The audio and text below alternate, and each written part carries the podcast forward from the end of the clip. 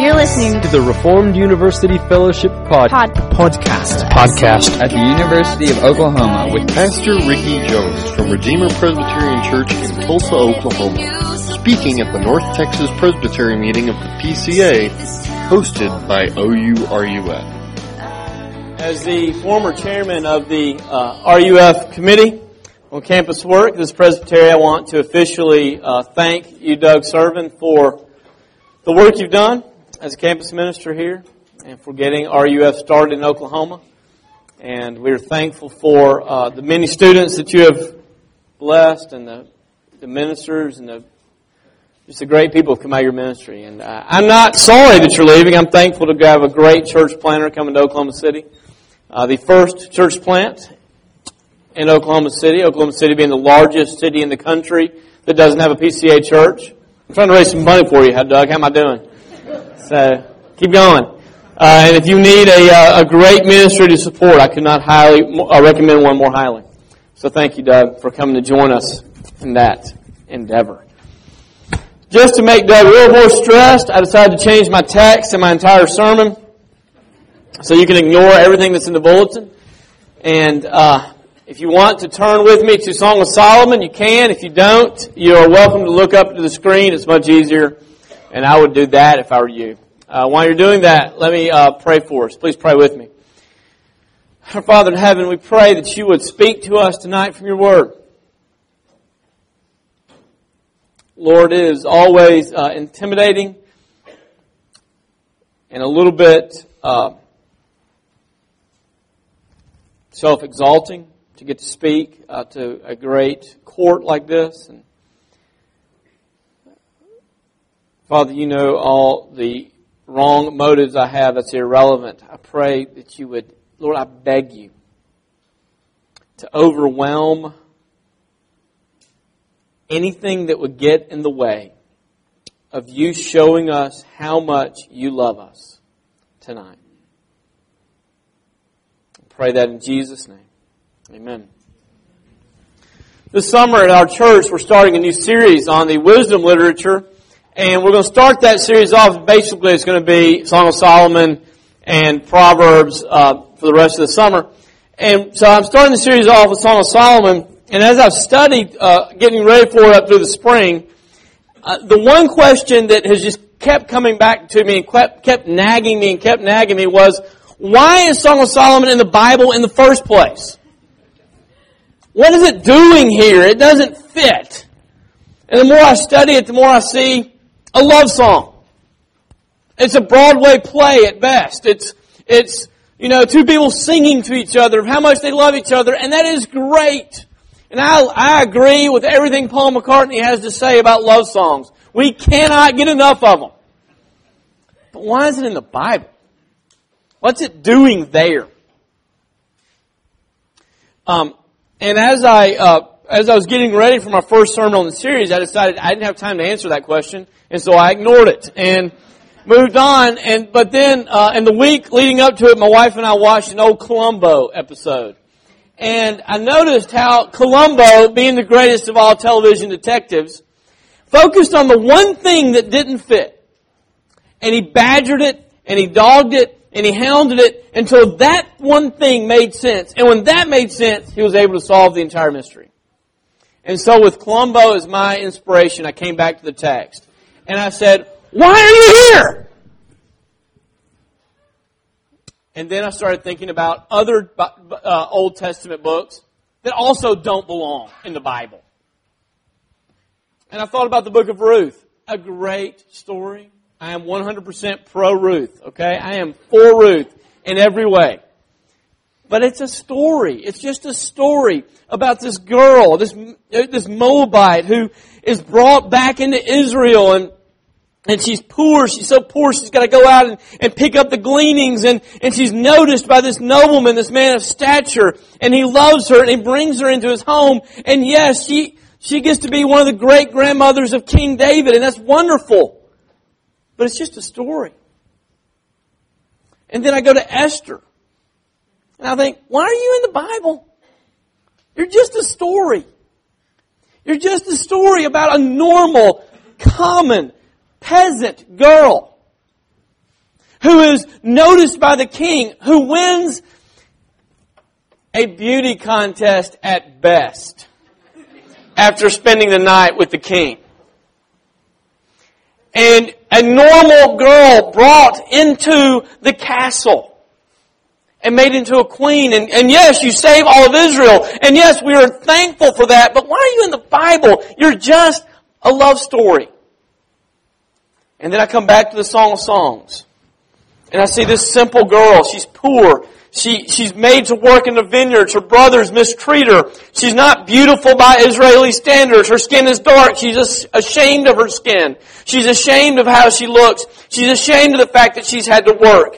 And, and she's noticed by the king and she's brought into the castle and I start to see a theme.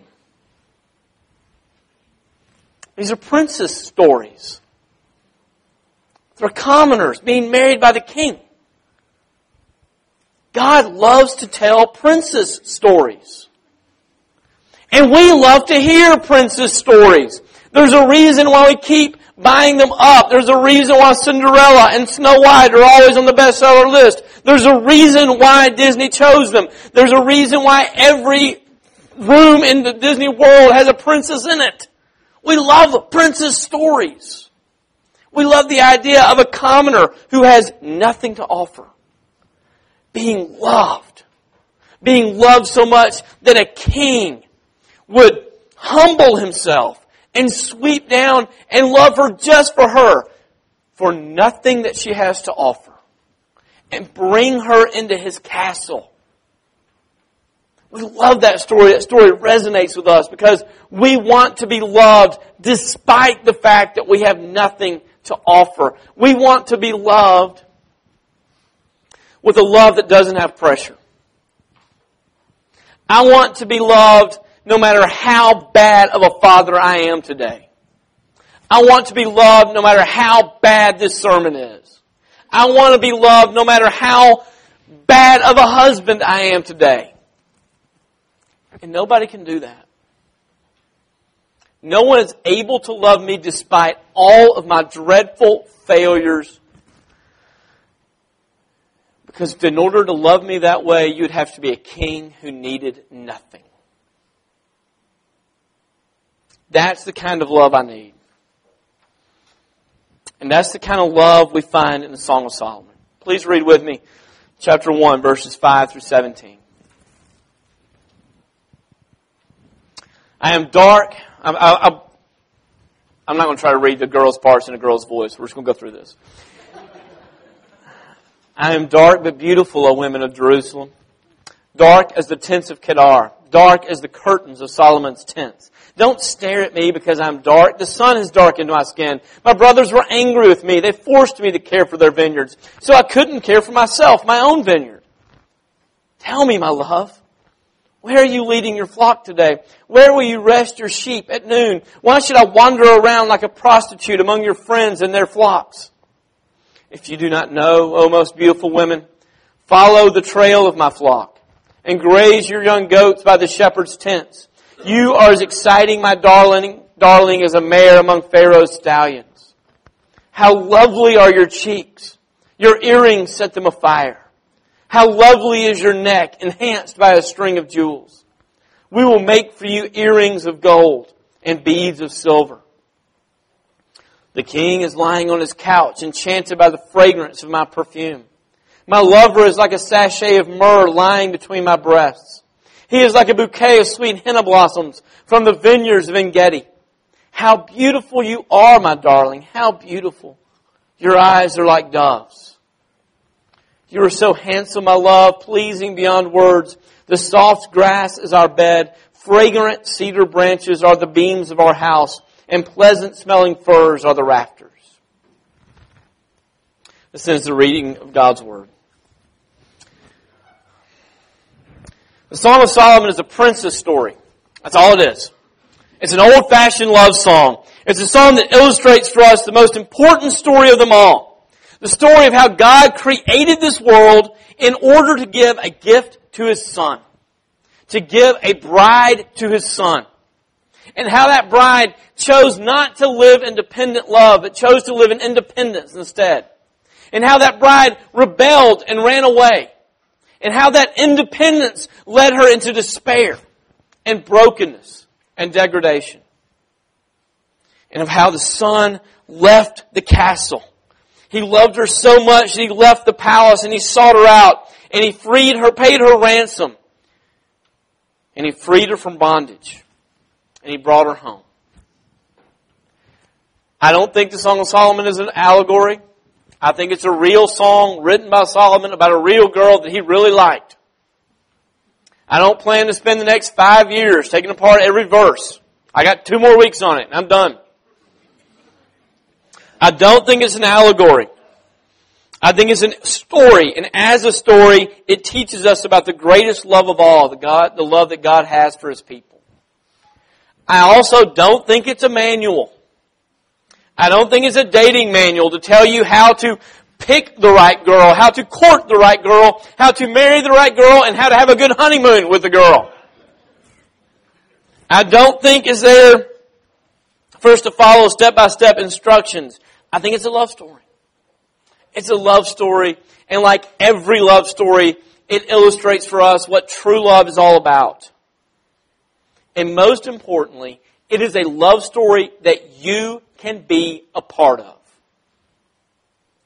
I don't know you.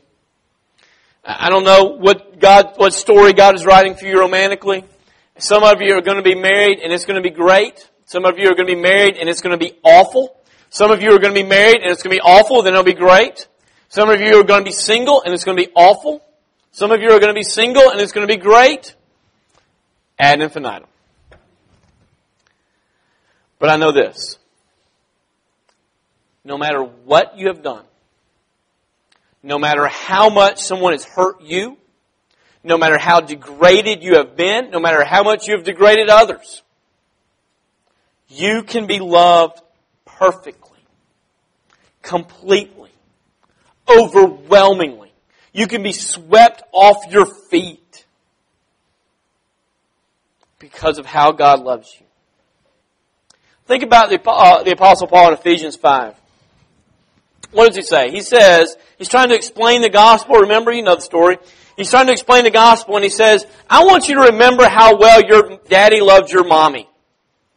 That's how Jesus loved the church. Right? No, the exact opposite. The exact opposite. He said, husbands, love your wife the way Christ loved the church. This is the example of all loves. It is the perfect illustration, the perfect demonstration of what love is to look like. And that perfect love is available to us. No matter how much we've been injured or rebelled, our lover wants to come down and swoop out of his castle and he wants to free us and save us from everything that threatens us and everything that enslaves us and he wants to enjoy us. He wants to enjoy us. It's important that we don't read these words of Song of Solomon with a kind of idolatrous desire for a human marriage. If you get married, it will not be this way. It won't be perfect. You are going to really fail the person you love. I mean, really fail them. I'm not, I'm not just kind of up here doing the typical, you're going to sin. Yeah, you are. Big deal. Um, no, you're really going to fail. There are going to be things that you should do, that any decent husband would do, that you will not do. And your wife is going to be sorely, sorely, and rightfully disappointed in you. And there are going to be things that any unbeliever knows they should not do. And you're going to do them. And your husband is going to be sorely disappointed with you and hurt by you. And you will fail to find the kind of love that you long for at the core of your being if you only look to this human who shares a house with you. But if you receive, you'll believe that this love can be something richer and higher than anything you've ever hoped for before. Than the true maker of love, the true type of love, the true example of love can fill you with so much love that it will overwhelm you and overflow and pour out around and onto the people around you. And you can find the love to forgive. And you can find the love to seek forgiveness. I want you to know, first and foremost, as we go to this text, that nobody will ever love you like Jesus. Nobody will ever love you like Jesus. Jesus is the ultimate star-struck, heart-sick lover. Are you embarrassed to, to think that Christ might love you that much? Every line of this poem drips with a honey sweetness of how much Solomon loves this young maid. Every word is just sickening in how intoxicated he is with her. Do you really think the Son of God could learn a thing or two about love from Solomon? Of course he can. God is love. He is the source of love. He is the creator of love. And the absolute ultimate of human love can only compare to a faint shadow of how richly He loves us. That's why, that's why those who spent the most time in prayer and in scripture kept coming back to this book to see how Christ loved them. We look at how the Puritans read Song of Solomon and we think they were embarrassed. Guys, I'm embarrassed by books of the Bible. And you know what I do with them? I ignore them. That's what you do. If you're embarrassed by a book, you just, you don't preach on it all the time. You ignore it. The Puritans were not embarrassed by sex. They weren't. They understood how the plumbing worked. They got it. As a matter of fact, they were known, those who studied them have known, have, those who have studied them have shown us that they were known to discipline people. Bring people before the session for not showing their spouse their due beneficence. They understood how it worked. They were not embarrassed by sex. They just weren't obsessed with it. They just didn't think that marital love was the highest joy you could achieve on this earth. And the more they prayed and the more they spent time in scripture and the more they studied how God loved them, they came to find that this book reflected how they felt about Jesus more than any other. We are the ones who are embarrassed to think that God could love us this way. They're not, they weren't embarrassed. When Jonathan Edwards was writing what many consider to be his greatest work, a work on the perfections of Jesus, and he was looking for a title for this master work, he reached his hand in the Song of Solomon and he pulled out this beautiful phrase, You are altogether lovely. Do you feel that way about Jesus? I want you to understand that Jesus loves you this way. He's not standing far off. He's not aloof with his arms folded. He's not thinking to himself, well, if you would just preach better, then I would like you. If you could just get enough people in your church, then maybe I would be smile upon you. He is heartsick. He is embarrassing. He is sloppy. He is seeking you out. He wants to be with you in the morning. He wants to be with you in the evening. He longs for you. He stands at this table and he begs you, come, take my body into your body.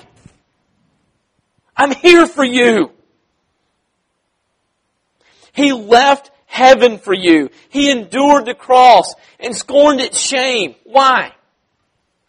For the joy that was set before him. What was the joy? Being with you. Being with you is the joy. Are you embarrassed to think of God that way?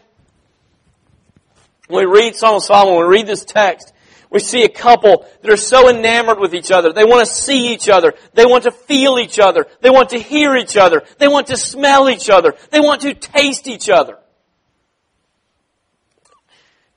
They, they, they speak in hyperbole. They say things that make no sense if you interpret it literally. They, they say things like, why weren't you my brother? And we go, that's gross. Why wasn't I there when your mother delivered you? Like, okay, you just jumped into a weird plane. But what are they saying? She's saying, why was there a second that I was on this earth that I did not know you? Why has there ever been a moment when I did not know you? I want you that way. And God wants us that way. I had a friend who's a RUF campus minister named Ben Edmond. And he has PhD in uh, an Old Testament. And he said that the thing that surprises students of the Old Testament is how carnal the words are, that the graphic, the graphic language, the, the unashamed passion that God demonstrates for His covenant people. And y'all know the examples. Y'all know this. You're all Old Testament scholars, but for the sake of the college students who have forgotten their Hebrew, I'll remind you. You'll, you see it in the, in the most simple um, euphemisms, right? Adam knew Eve, and what happened? She bore a son. Abraham knew Sarah, and she bore a son. David knew Bathsheba, and he bore a son. And then what did David write about God? You have searched me and known me. You know me when I get up. You know me when I lie down. Now, and we preach on that and we go, behold the omniscience of God. You can't teach God anything. You can't hide your sins from Him. And all of our people get scared and they want to run away. Or they get bored and they want to go to lunch. But not David. David understood what he was talking about and he said, Behold, your knowledge is too wonderful for me. I cannot attain it. You want me. Search me and see if there's anything about me that grieves you and cleanse me of it because I want you to find me attractive. You want me. Why do I labor this?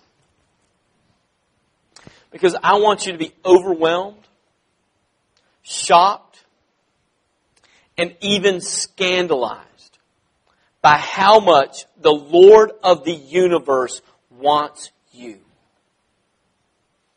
He wants you. And you see that the most clearly when we read about the place that he brings his bride.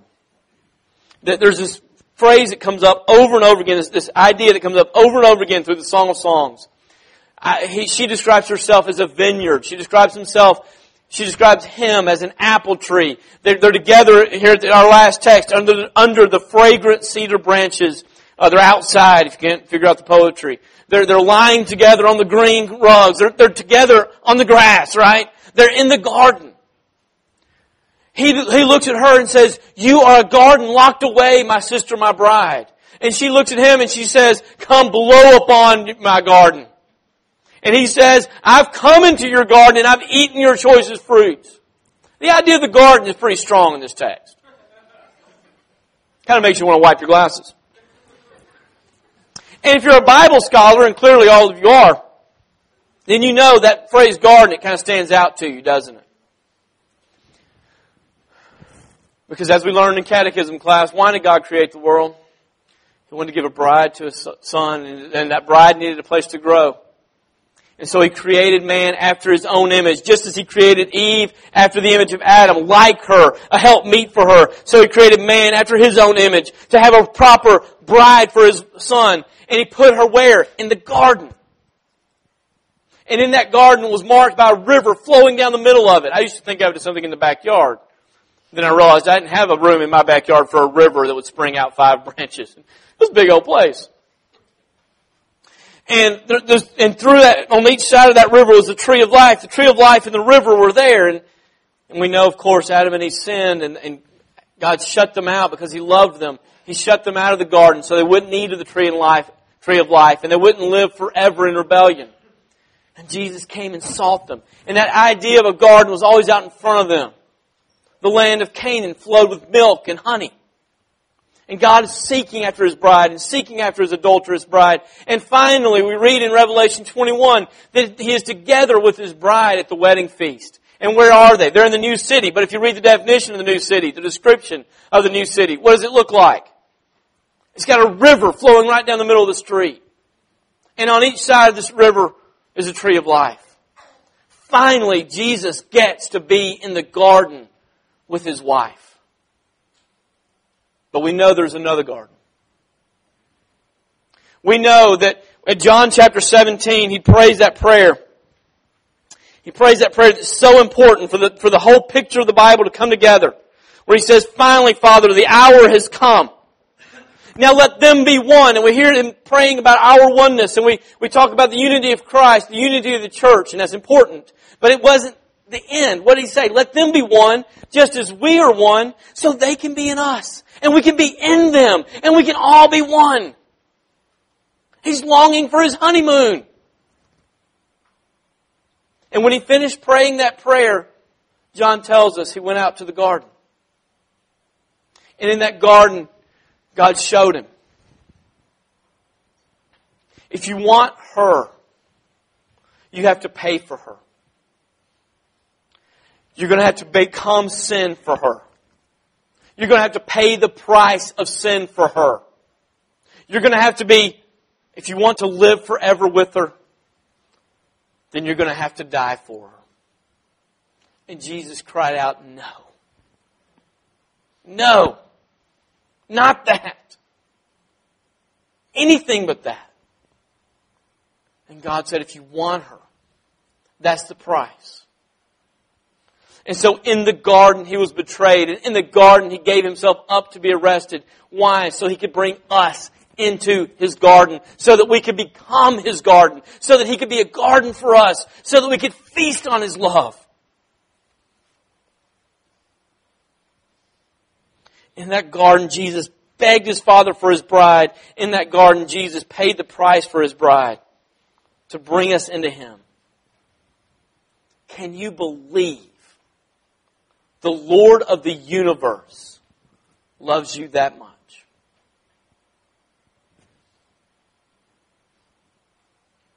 Will you receive it? Will you let that love melt your heart? In my family, there's a large disagreement about which television we should watch. Bianca thinks we should watch Victorian movies, and I think we should watch movies with a lot of killing. And so we compromise on uh, romantic movies, romantic comedies, because they're at least funny and they're short. And one thing I've noticed is that every romantic comedy shares this one, one characteristic. Actually, every great romantic story shares this characteristic. There's always a point at which the male, usually, almost always the male, one character or another, but usually almost, almost always the male, utterly humiliates himself for the girl he is seeking. I mean, think about it. And, and Pride and Prejudice, the best of them all, right? What does Mr. Darcy do? He goes and stands up for his enemy, and he pays all of his enemy's debts to save his, his girl's good name. He humiliates himself for her. Swallows all of his pride. What does John Cusack do and say anything? He holds the radio over his head so everybody can see him. And he plays Peter Gabriel in your eyes until she comes out. I, I could go on. What is, uh, no, it's not. And if the movie has a happy ending and ends with a wedding, like every good story should, like the Bible does, then her heart melts and she comes to him. But if the movie is cynical, then you have Forrest Gump over and over again, where Jenny just looks at Forrest and says, You don't get it. And it's until she dies that she never really believes he loves her. What will you do when we come to this table? Are you going to come down here thinking, I'm unworthy, I'm not good enough, but everybody else is going and I don't want anybody to ask me why I'm not going, so I'm going to go and fake it? Or are you going to be absolutely scandalized that the Lord of the universe wants you to come feast on His body? Will you come into His gardens? Will you eat His choicest fruits? Will you be scandalized that God loves you that much? Please pray with me.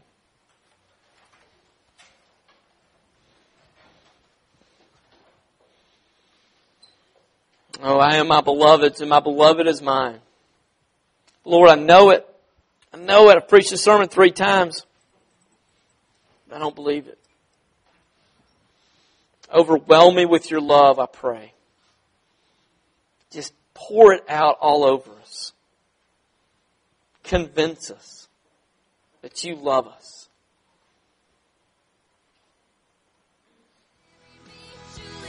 We pray in Jesus' name.